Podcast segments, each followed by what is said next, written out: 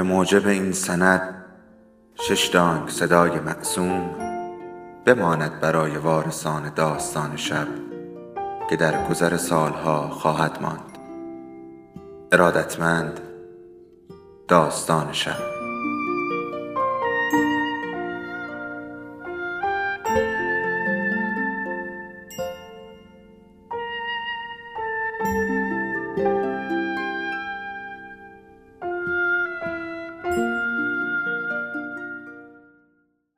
یکی بود یکی نبود.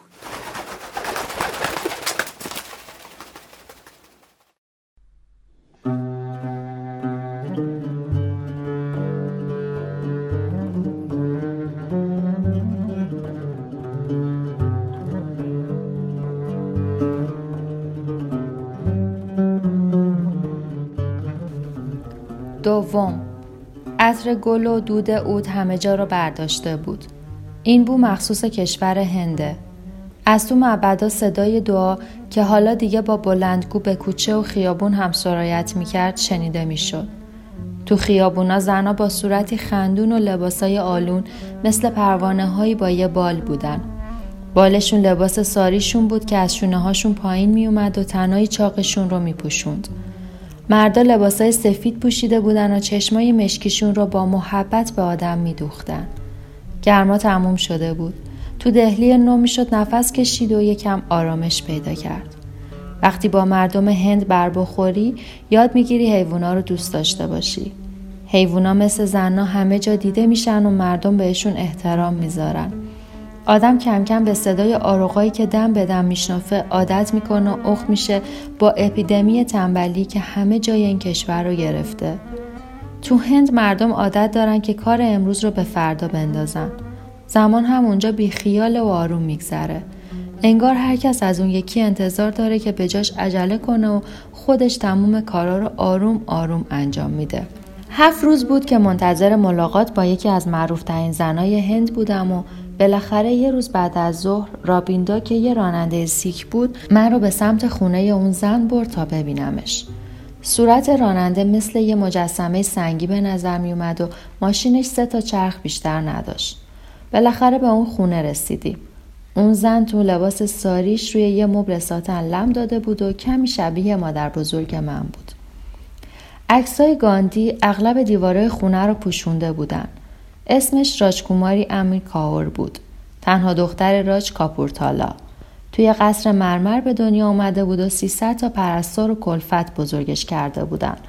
اما 16 سال تموم مثل یه منشی ساده به گاندی خدمت کرده بود. وقتی من دیدمش سناتور مادام العمر بود و ریاست کم کم سی تا سازمان ملی رو بهش داده بودن. وقتی پاش رو تو مجلس سنا میذاش همه از جا بلند می شدن و دستشون رو به علامت احترام روی سینه میذاشتن. احترام گذاشتن به اون احترام به خاطره گاندی بود.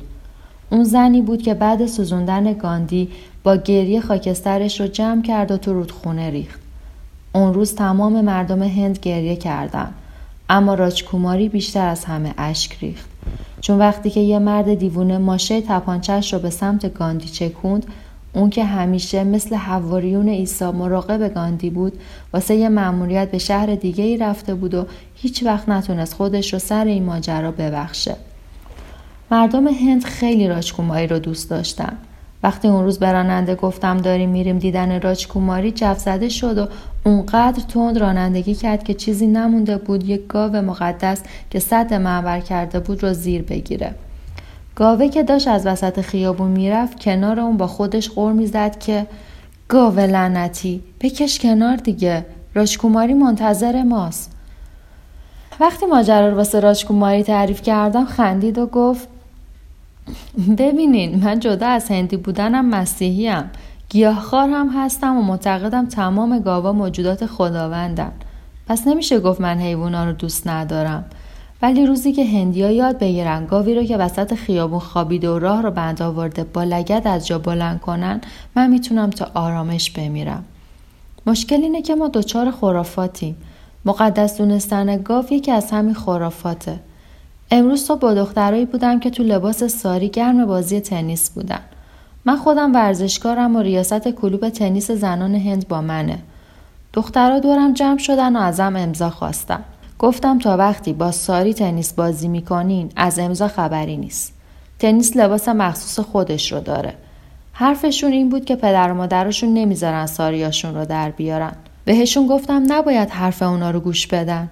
مگه انقلاب بدون اجرا نکردن دستور اتفاق میافته صداش محکم و قاطع بود شنیده بودم که زنای هندی مظهر اطاعت کردن و فرمان بردنن و زنای هیچ کشوری تو قبول کردن چیزای درست و نادرست به گردنشون نمی‌رسن.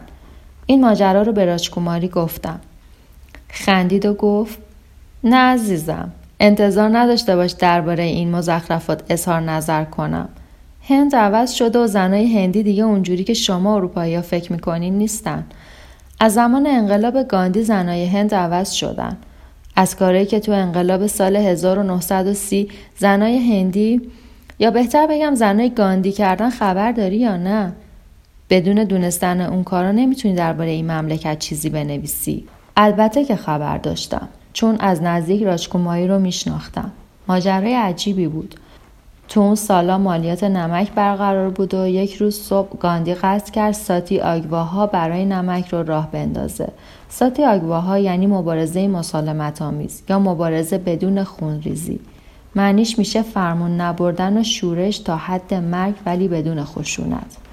گاندی از زنان نخواسته بود تو این نهضت شرکت کنن اما تو ششم آوریل میلیون ها زن تو کوچه ها و خیابون های هند ریختن و هر کدوم یه تابلو تو دستشون بود که روش نوشته بود ما قانون نمک را شکستیم ما آزادیم. همه جا سرک میکشیدن رستورانا معبدا حتی به دادگاه عالی بمبئی که اونجا انگلیسیا داشتن یه مبارزه رو محاکمه می‌کردن. زنها تابلوهاشون رو به سمت قاضیا تکون می‌دادن و این شعار شاعرانه رو فریاد می‌زدن که کی نمک آزادی می‌خره؟ اون روز هوا حسابی گرم بود و بارونای فصلی داشت کم کم شروع می‌شد. هندیا صف کشیده بودن تا نمک آزادی رو بخرن. بعضیا چند تا سکه و بعضیا هزارون روپیه می‌دادن. زنها با فروختن هر مش نمک به نشونه تشکر انگشتشون رو به لباشون می‌زدن. برای همین بعد از چند ساعت دچار تشنگی شدن پلیسا این رو فهمیدن و برای اینکه بیشتر زجرشون بدن بطریای آب یخ رو با هم دست به دست می‌کردن و جلوی چشمای اونا سر میکشیدن. راج کوماری دیگه نمی‌تونست از زور تشنگی لباش رو تکون بده. اون توی قصر بزرگ شده بود و هیچ وقت هم محرومیت رو نکشیده بود. مقاومتش از زنای بدبختی که تو دهات و با جون کندن بزرگ شده بودن کمتر بود. به بطریای آب خیره شده بود و همونطور که به زور می‌تونست آب دهنش رو قورت بده می‌گفت کی نمک آزادی می‌خره؟ وقتی پلیسا گرفتنش دیگه چیزی حالیش نبود چون از هوش رفته بود. اون روز خیلی از زنها دستگیر شدن. فقط سی هزار نفر رو تو مادراس گرفتن. چون تو زندونا جا نبود اونا رو تو مزرعه های بزرگی که دورشون حسار داشت زندونی کردن. اما بالاخره یه روز خورشید به تموم اون مزرعه ها و تموم هندوستان تابید و قانون مالیات نمک لغو شد.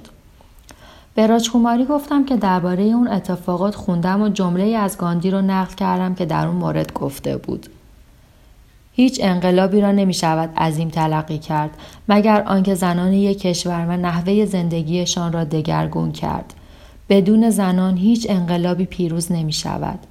شاید زنان از نظر جسمی ضعیفتر از مردان باشند اما از لحاظ روحی نیروی صد برابر مردان دارند اگر می توانستم ارتش آزادی هند را از زنان تشکیل دهم بدون شک قبل از یک سال به پیروزی می رسیدم. راجکوماری گفت همون دوره مبارزه مسالمت آمیز برای لباس ساری هم شروع شد. مطمئنم شما چیزای زیادی از ساری می‌دونین. مثلا اینکه یه پارچه به بلندی 5 متر و 90 سانته که 14 مرتبه دور کمر پیچیده میشه بدون اینکه از دگمه استفاده بشه. اما شرط میبندم نمی‌دونین چه جوری زنای هندی از ساری در مقابل سیل لباسای اروپایی دفاع کردن. اونایی که میگن زنای هندی واسه پوشوندن پاهای زشت خودشون ساری میپوشن حرف مزخرفی می‌زنن. اونا واسه پوشوندن پاهای زشتشون دست به مبارزه مسالمت آمیز نزدن. این کارو کردن چون کارخونه های منچستر و لانکاشایر داشتن کارخونه های چیت و ابریشم ما رو از رونق مینداختن برای همینم یه روز زنها به خیابونا ریختن و نذاشتن مردم تو مغازه هایی که لباس های اروپایی میفروختن قدم بذارن. خیلی آروم از مردم می‌خواستیم لباس اروپایی نخرن و اثاری هند استفاده کنن. رژه می‌رفتیم و شعار می‌دادیم. تو بمبئی خواستن با پاشیدن فلفل و خردل جلمون رو بگیرن اما نتونستن. زنای زیادی دستگیر شدن. زنایی که خیلیاشون حامله بودن. بچه های زیادی تو زندونا به دنیا آمدن و اسمایی مثل شورش، پیروزی، شجاعت یا اسیان روشون گذاشتن. هیچ از خودتون پرسیدین چرا خیلی از جوانای هندی اسما رو دارن؟ از جاش بلند شد و همونطور که من رو به سمت باغ می‌برد ادامه داد. بله. زندونای هند هیچ وقت راحت نبوده. اونجا حتی خوندن نوشتن و کار کردن ممنوع بود. با این وجود از بودن تو زندون احساس رضایت می‌کردم. ببین وقتی آدم نمی‌تونه بخونه نه بنویسه یا کار دیگه ای بکنه مجبور فکر کنه و وقتی فکر کرد بالاخره راه حل هر مشکلی رو پیدا می‌کنه. شما تو زندون راه حل چه مشکلی رو پیدا کردین؟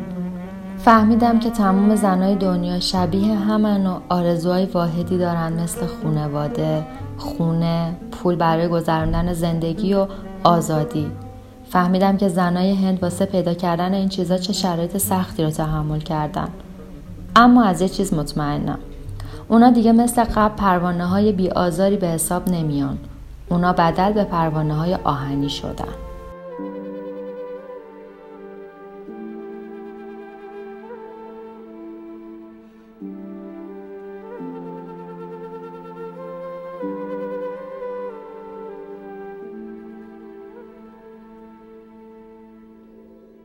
داستان شب بهانه است.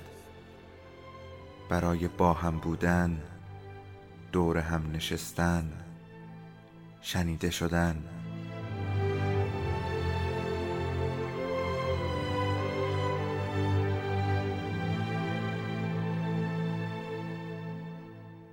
صدای افسانه ها رو میشنویم